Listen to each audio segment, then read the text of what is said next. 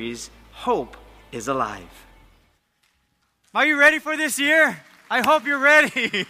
That's what goes on in my head. So they just captured what was going on in my head. But welcome this morning and, and welcome to a brand new year. so thankful that God gives us a new season, a new year, as well as a new morning. He gives us, he gives us hope every single day. Now, it's not the kind of hope that we kind of put on our lives where we say, I hope it doesn't rain today. Or I, I hope there are there are no traffic, there's no traffic on the way home. Or I, I hope they got the right amount of ingredients. I hope that my my paycheck is coming in. I hope you see, when we say I hope, whatever follows that sentence will determine if I actually am hopeful or not. Because it's more than just wishful thinking. When we say, I hope, some, sometimes we hang everything on hope. But the question is, what hope am I hanging everything on? Is it just wishful thinking that I, I hope I hope when I come home dinner's made. I hope the rice is good. I hope the prices didn't go up. I hope see, that kind of hope is, is, is just a hope that we use in a sentence to say, This is what I want. But it can be a temporary hope. I hope so and so is doing well. I hope things turn out better. I hope so and so is safe. You know, we, we say those things in, in, a, in a way for us to feel better about what could happen. But when God brings hope, it's a different kind of hope. It's not the kind of hope we're used to, it's a new kind of hope. And that's what this series is about. It's about this new hope that God gives to us is a hope that is alive, which means it never dies. It's not based on circumstances. It is based on how good God is, not on how good the circumstances are. So you can take out your notes with me, and, we're going to be talking about this new kind of hope. And I'm so glad that God gives us a new kind of hope because we are used to the hope we grow up with. If things turn out well, then we're hopeful. But what does, what does God's hope look like? What does it look like? Well, to sum it up, it looks like Jesus Christ. That's what God's hope looks like. But it, what, but it also, what, it, what hope doesn't look like is the worldly kind of hope or a humanistic kind of hope that it's a it's a temporary hope. That's, that's not the kind of hope God wants to give to us. Hope that He gives to us, the kind that God offers, is, is eternal. The hope the world offers, or hope that the world offers, or the, the kind of hope that we're used to, it's kind of like fireworks. You know, we just celebrated New Year's, and, and if you were a part of, you know, popping fireworks or watching fireworks, you know, the ones that go up in the air, the ones that, you know, aren't legal, but you enjoy watching it, you, you could see that when the fireworks went off, people would cheer. It's like, oh, wow. Or our children, when they pop fireworks, or, or your grandchildren for the first time popping fireworks, they get excited because something exciting is happening. Well, the hope of the world is kind of like that when you manufacture or when the manufacturers put together fireworks, they hope it works. They're putting it together in the hopes that when someone lights the fuse, it works. That's why it's called fireworks. Hopefully, the fire works. And that's the hope. Now, when you light the fuse, you're hoping it works too. And isn't it a bummer if you spend $300 on fireworks that don't work. That everyone you light is like, oh, $10, no work. $10, no work. Or if you go to a, a fireworks show and they're supposed to pop off all these fireworks and it's like 15, 20, 30,000 dollars and it doesn't work, there goes their hope. They hope it worked. But because it doesn't work, then their hope is gone. In other words, there's a dead hope it just goes away. And now there's frustration, there's residue of pain, there's also rubbish that we leave behind. In fact, when we when we cleaned up this past year, we have we have uh, the evidence of temporary hope in fireworks that didn't go off or the rubbish of fireworks. Hope other than God's hope is based on circumstances, and it's found in the rubbish you and I had to clean up after New Year's Eve and popping fireworks. In fact, when I was cleaning up, there's this one crackling um, firework that looks really good. It's just, and little kids can play with it, and it's like, and it's cool. But it's not cool when you have to pick up a thousand of these little things all over the place and they don't disintegrate. It's plastic. They got to make these things out of paper. But you're picking these things up and it's just evidence of a quick hope. That was probably, what, a second and a half of a, yay, look at that. And then it's done. Now you have the residue. Or, or, or this one. Uh, this is the evidence of what took place in your yard when you're popping things in one area, as well as, you know, here in Hawaii, we just gather everything up and then we burn it. We don't want to clean it up, so it's like, yeah, just throw everything in the fire, just make one fire, and then we're done. That's what happens in your yard the evidence of what looked like hope. And then there's this one called Pop Pops. Now, as you grow up, it, you, kind of pass this phase. Now, this is after cleanup. It looks like the Milky Way. It looks like stars. So somehow we got to figure out when we do pop pops, the whole thing disintegrates, but not the rubbish. I mean, uh, but the rubbish stays behind. So that that took a lot to clean up. In fact, I said, you know what? That, that's as far as I'm going to go because that's as, I'm not picking up each individual one. I know we have children and we say, you know, children, you pick it up. They left already, so next year, too bad. So, this is what we do as adults. We say, you know what, we're not going to have all this rubbish. So, what we're going to do is we're going to pop, pop, pops one time, all in the bag. that way we don't have rubbish. You just take the bag out and pop, yay, we're done. Clean up, throw it in the rubbish can. But that's pop pops. I figure let's just take it a step up, take the whole entire case and throw that thing down. And then you get it done that quickly but then you take away the fun from the children. See, your, your, your yard, and even when we're driving down the road, we're still going to see evidence of a quick hope. A, a quick, I hope that firework works. Now, in life, we're going to see evidence of what we call almost like a fictitious hope, a hope that is temporary. And we see it in everyday life. We, we hope things turn out well, but then it doesn't turn out well we hope that, that the relationship gets better, but it doesn't get better. And sometimes we put our hope, all of our hope, into things that are temporary. And nothing really wrong with that. It's just the world we live in, that it's a, it's a temporary hope. We just hope on things. But God says, I want to give you a better hope. It's a new kind of hope. You're still going to hope there's no traffic. You're still going to hope so and so gets better, health is better. You're still going to hope that you can do this diet that you just started after you pounded food on New Year's Eve and you said, I'm going to eat as much as I can because I'm starting the diet on January 1st. And now you're suffering because you can't even have sugar or a donut or coffee or soda I'm not trying to tempt you, I'm just saying, isn't it hard? It's difficult. But we, we put our hope into things that will, will fade away.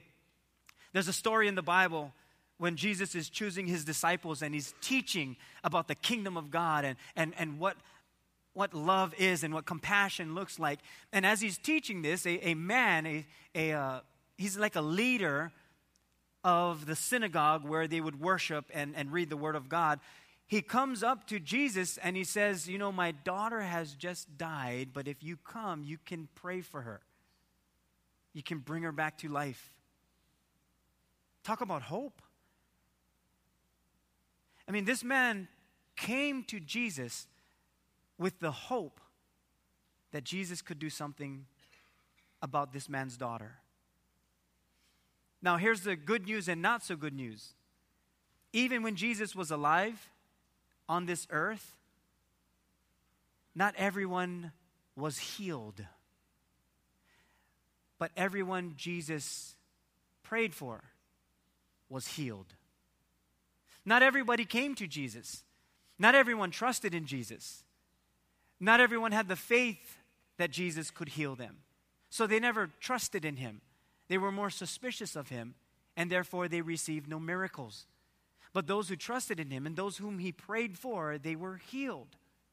Well, as this man is coming up to Jesus and he's saying, Jesus, can you, can you heal my daughter? Can you help me? As he's saying those words,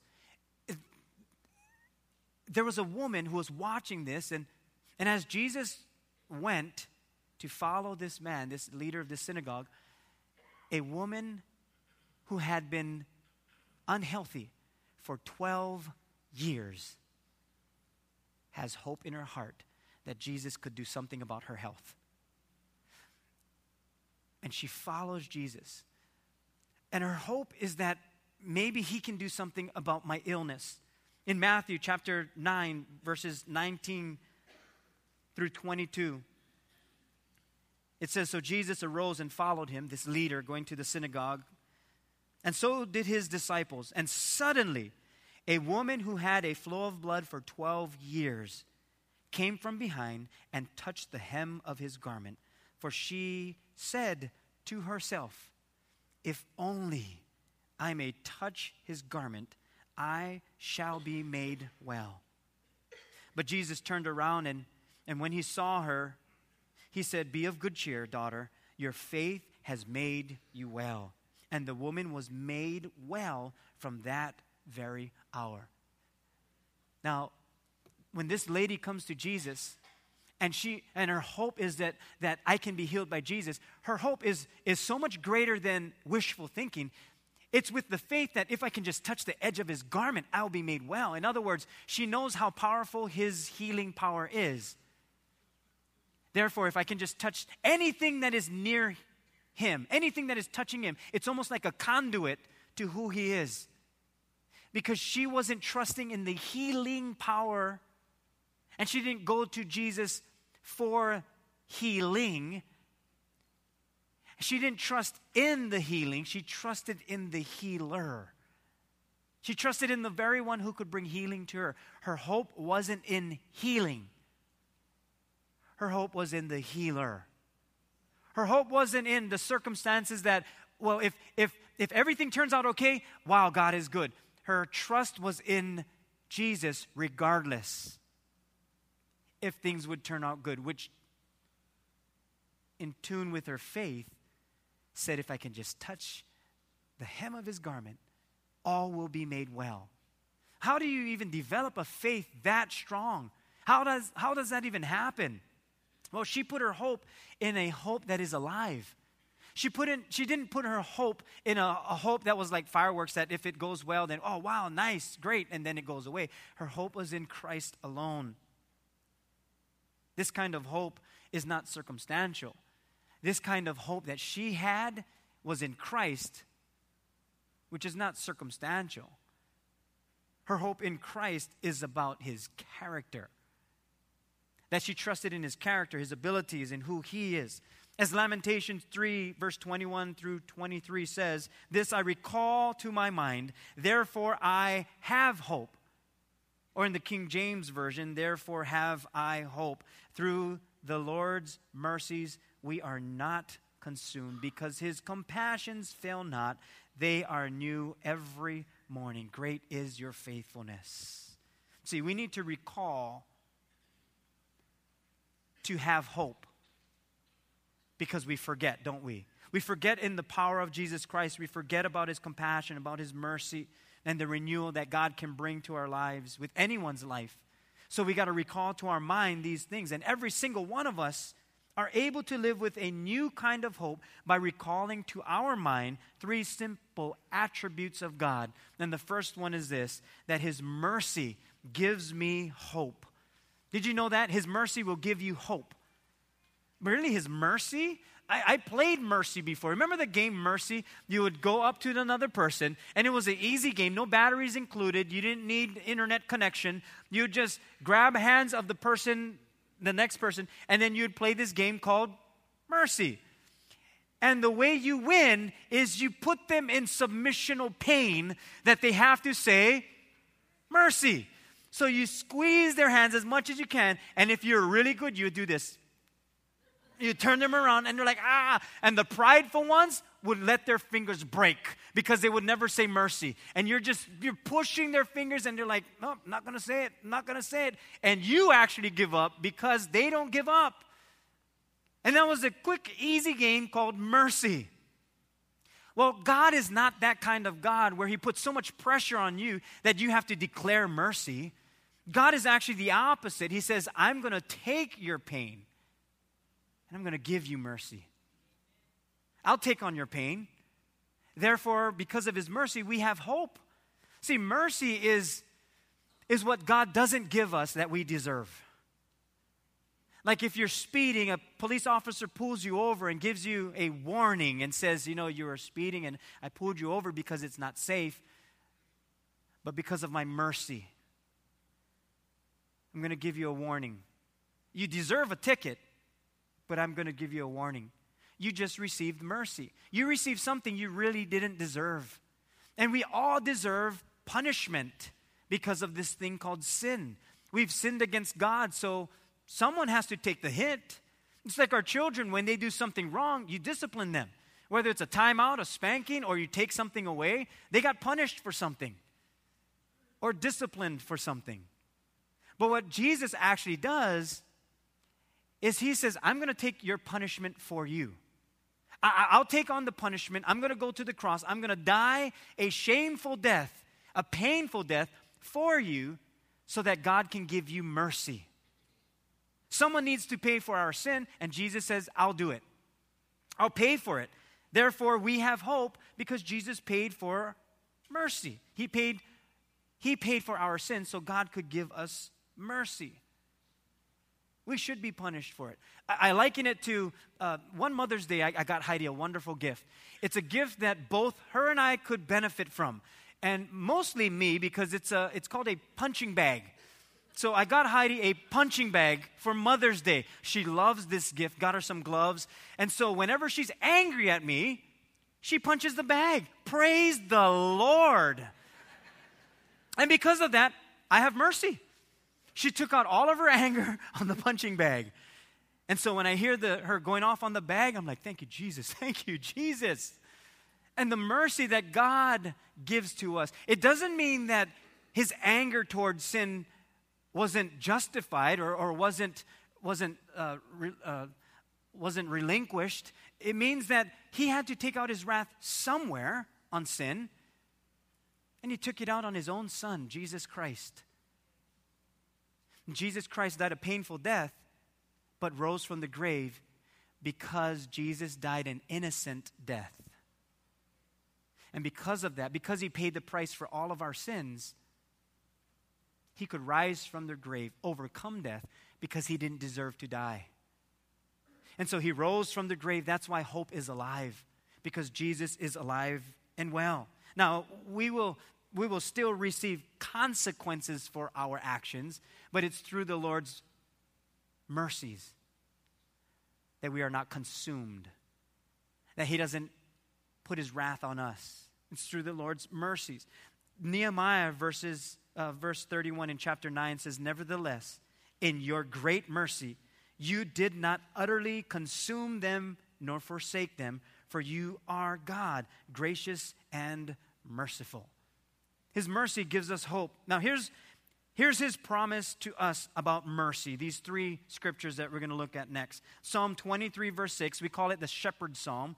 King David wrote this, this psalm, and, and, and he writes this Surely goodness and mercy shall follow me all the days of my life, and I will dwell in the house of the Lord forever. See, the hope that we have is a forever hope. That's why it's alive. Psalm 94, verse 18, it says, If I say my foot slips, your mercy, O Lord, will hold me up. Listen, in 2016, you and I will slip up, but it's His mercies that will hold us up. That, that's why we can have hope.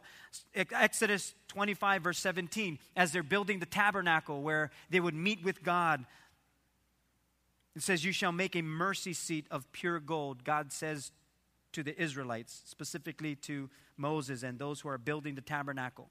It says, You shall make a mercy seat of pure gold. Two and a half cubits shall be its length, and a cubit and a half its width. See, the mercy seat was where the, the, the Spirit of God would descend.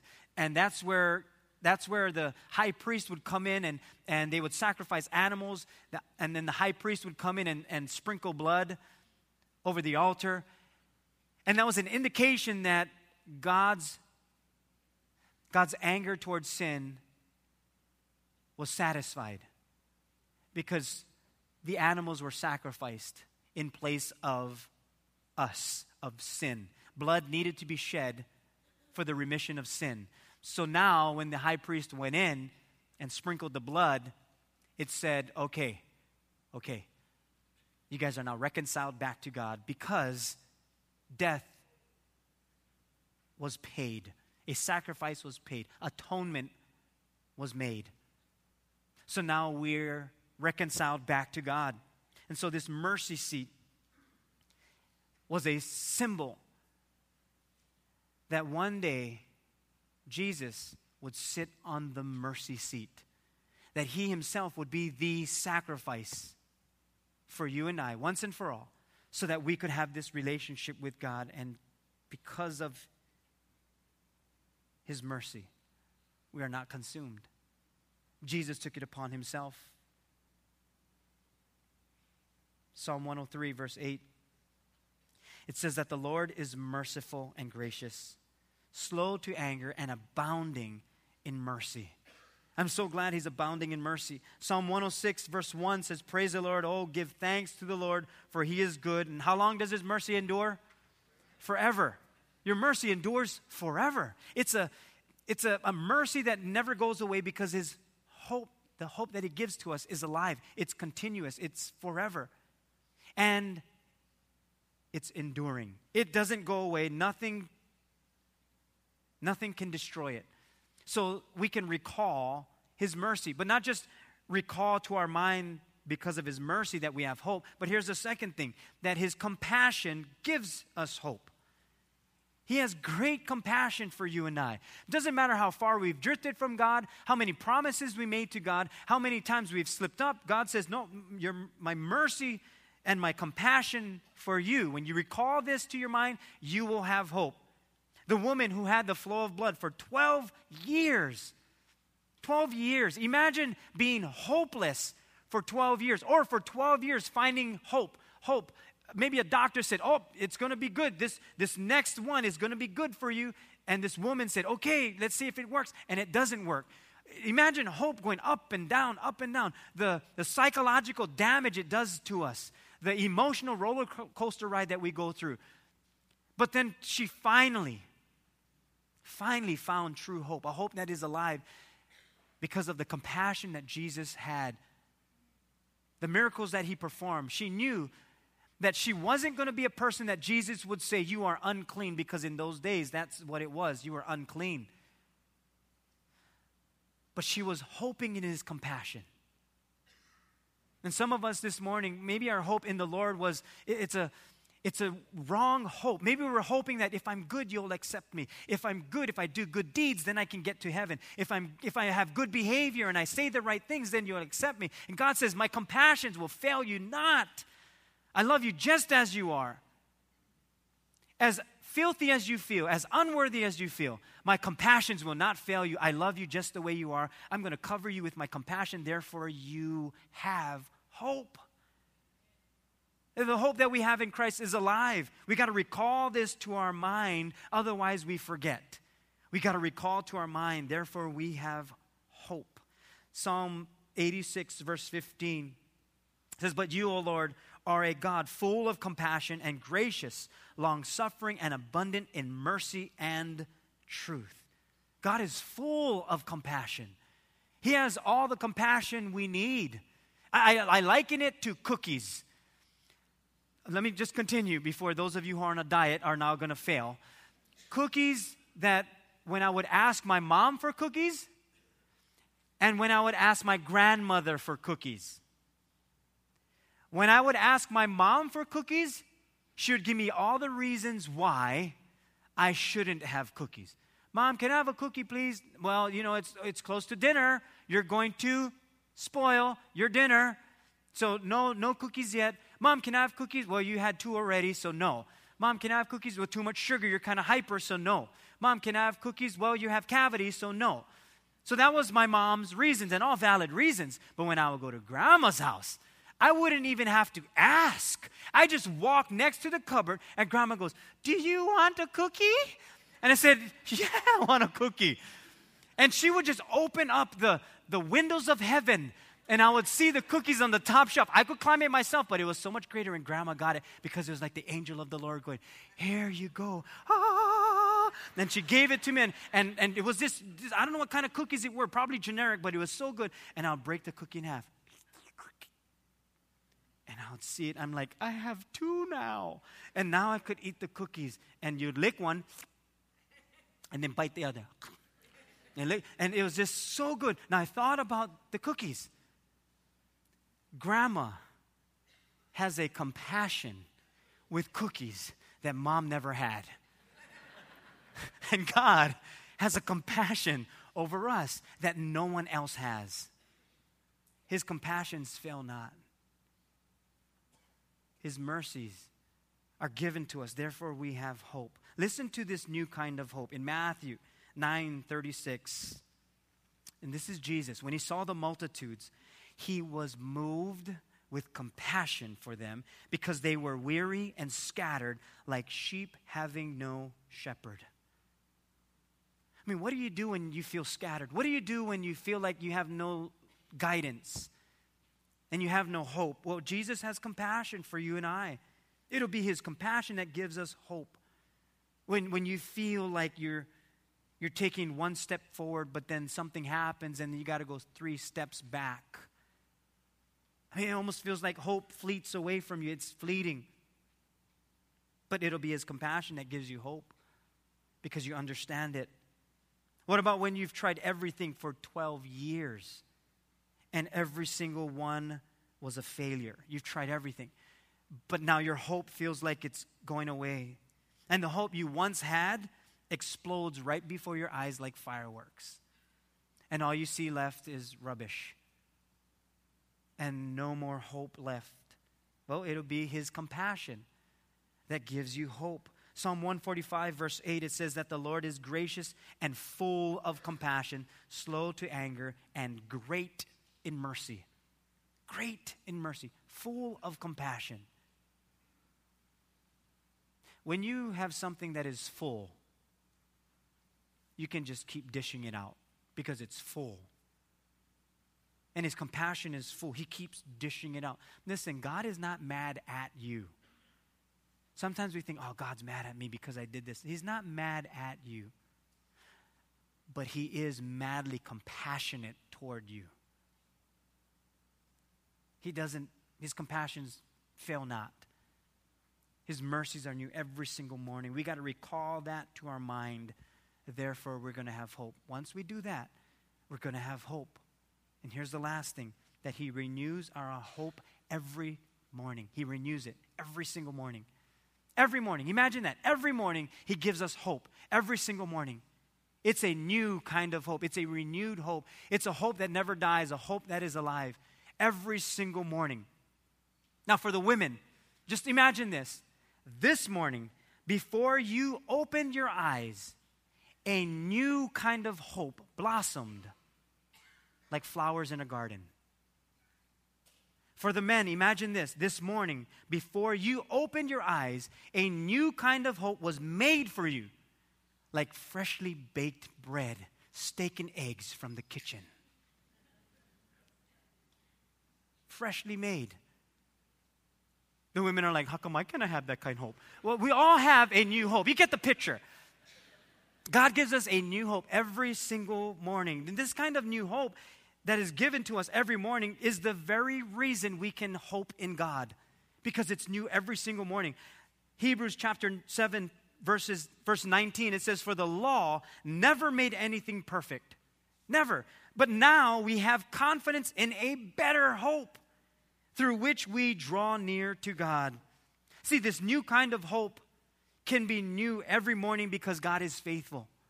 It's not just hopeful thinking, wishful thinking. I hope God's mercy, I hope His compassion. It's not in that. It's not in the way we feel, it's in His faithfulness. That's where our hope lies. Just think of 2015 with all the ups and downs. Hasn't God remained faithful? Hasn't He stayed true to His word? Hasn't He continuously loved us and, and gave us hope? He showed His faithfulness even by sending Jesus to the cross. He took it upon Himself to take the pain for us. Colossians 1 27.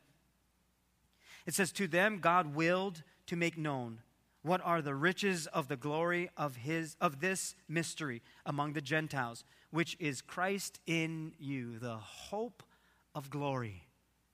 I love that the Bible tells us that Jesus is the hope of glory. See, God didn't just stop there. Not only did He give us the hope of glory, which is Christ in us, but also this new kind of hope that doesn't disappoint. And He gives us proof to go with it through the Holy Spirit. Romans 5 5 says, Now hope does not disappoint because the love of God has been poured out in our hearts by the Holy Spirit who was given to us. See, if, if, if anyone understood this new kind of hope, it would be this woman who had been sick for 12 years. That leader of the synagogue whose daughter had died and Christ had brought back to life they would understand this hope. That's why it's written in the Bible, so that we would understand that there is a hope that is given to us. In fact, I think many of us understand this new kind of hope because Jesus showed this hope to you and I on the day we received Him as Lord and Savior, and probably hundreds of times thereafter. But we understand this new hope, this new kind of hope, because His, his love that was showed to you and I that we received him as our Lord and Savior. And through maybe through some kind of personal experience or event, or maybe someone prayed for you, or, or, or, maybe you came to church and you just heard something so powerful that God touched your heart and you knew that you had hope in Christ. And that nothing else was going to turn you away from Jesus Christ. Nothing else could take you away from the love of God that is in Christ Jesus. And you experience that hope and you understand it. Maybe there was a healing or a renewal that took place. Maybe God provided, or, or maybe He showed you something that you said, oh, I trust in you. And therefore, we have hope because of that. Recall that He renews His hope every single morning. We've got to recall that. Romans 15 13, it says, Now may the God of hope fill you with all joy and peace in believing that you may abound in hope by the power of the Holy Spirit. Not only does God give us hope, mercies, and his compassion fails not, he gives us the power in which to walk in it to the person of the Holy Spirit. See, God doesn't leave anything to chance.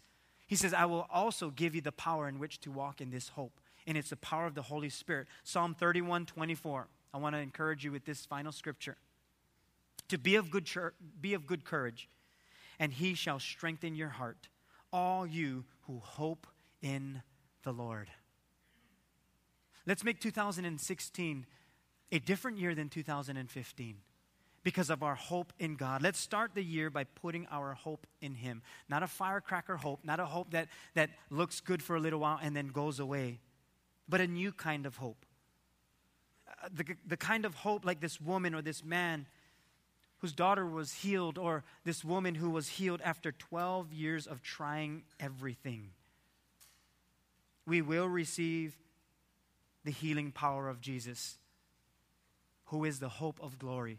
And I tell you, when you can put your faith in Him and you can trust that His faithfulness will always be there, that He will be faithful, we can recall to our mind, therefore we have hope. For his compassions fail not. His mercies are new every single morning. Great is thy faithfulness. Let's make that commitment today to start this year with the hope that is alive. Could you say amen to that? Would you bow your heads with me as we pray? I'm going to ask Glenn to come to the keyboard also. Let's pray. You know, there's probably some of us here this morning that we have this hope we understand this hope. But maybe through whatever circumstances came our way, maybe the circumstances told us that hope had died. Maybe the circumstances that we're looking at right now kind of took a hit and a toll on us. Maybe God is saying this morning, I want to renew your hope, to put your trust in me. And even as a believer, we got to renew, we got to rededicate. And 2016 has many things in store for us. But even more important, God has a plan and a purpose for us in 2016, and He wants to let you and I know that the hope He gives to us will never die. Some of you are here and you're saying, Well, I've, I've never put my trust in that kind of hope. I, I hope things turn out well, but I'm not sure. Well, you can, you can put your hope in Jesus Christ because He never will fail you. His hope is not based on circumstance, it's based on His character. And if you're here this morning and you're saying, I've never, I've never put my trust in him, well, maybe this is a great time to start putting your hope and your trust in him and begin 2016 with declaring that Jesus is your Lord and Savior. With every head bowed and eyes closed. If, if that's you and you're saying, I, I want Jesus as my Lord and Savior, would you just lift a hand real briefly and I'll, I'll, pray with you? You don't have to stand or anything. Good. God sees your hand right there. God here, right here, right here, right there. Yeah, in the back. Yeah, you're putting your hope in Christ, in Christ alone, right here on this side. God bless you. Yeah, God sees your hand, He sees your heart back there. Yeah, God bless you. Yeah, right there. God sees you. He's touching your heart. He's saying exactly what you need. Yeah, God bless you. You can put your hands down. Lord, I pray for those that they're saying, I, I want you to be my Lord and Savior. I also pray for all of us who we know you, Lord, but maybe today is it's just a, a, a new day to rededicate our lives to you, to start fresh, Lord. We're not making promises, Lord, but we're trusting in the one who has promises. We know we're going to slip, we know we're going to fail, but you never fail us. So, as a believer, Lord, what we're saying is, can you be our hope even that much greater in 2016? And that's you. Would you just lift a hand?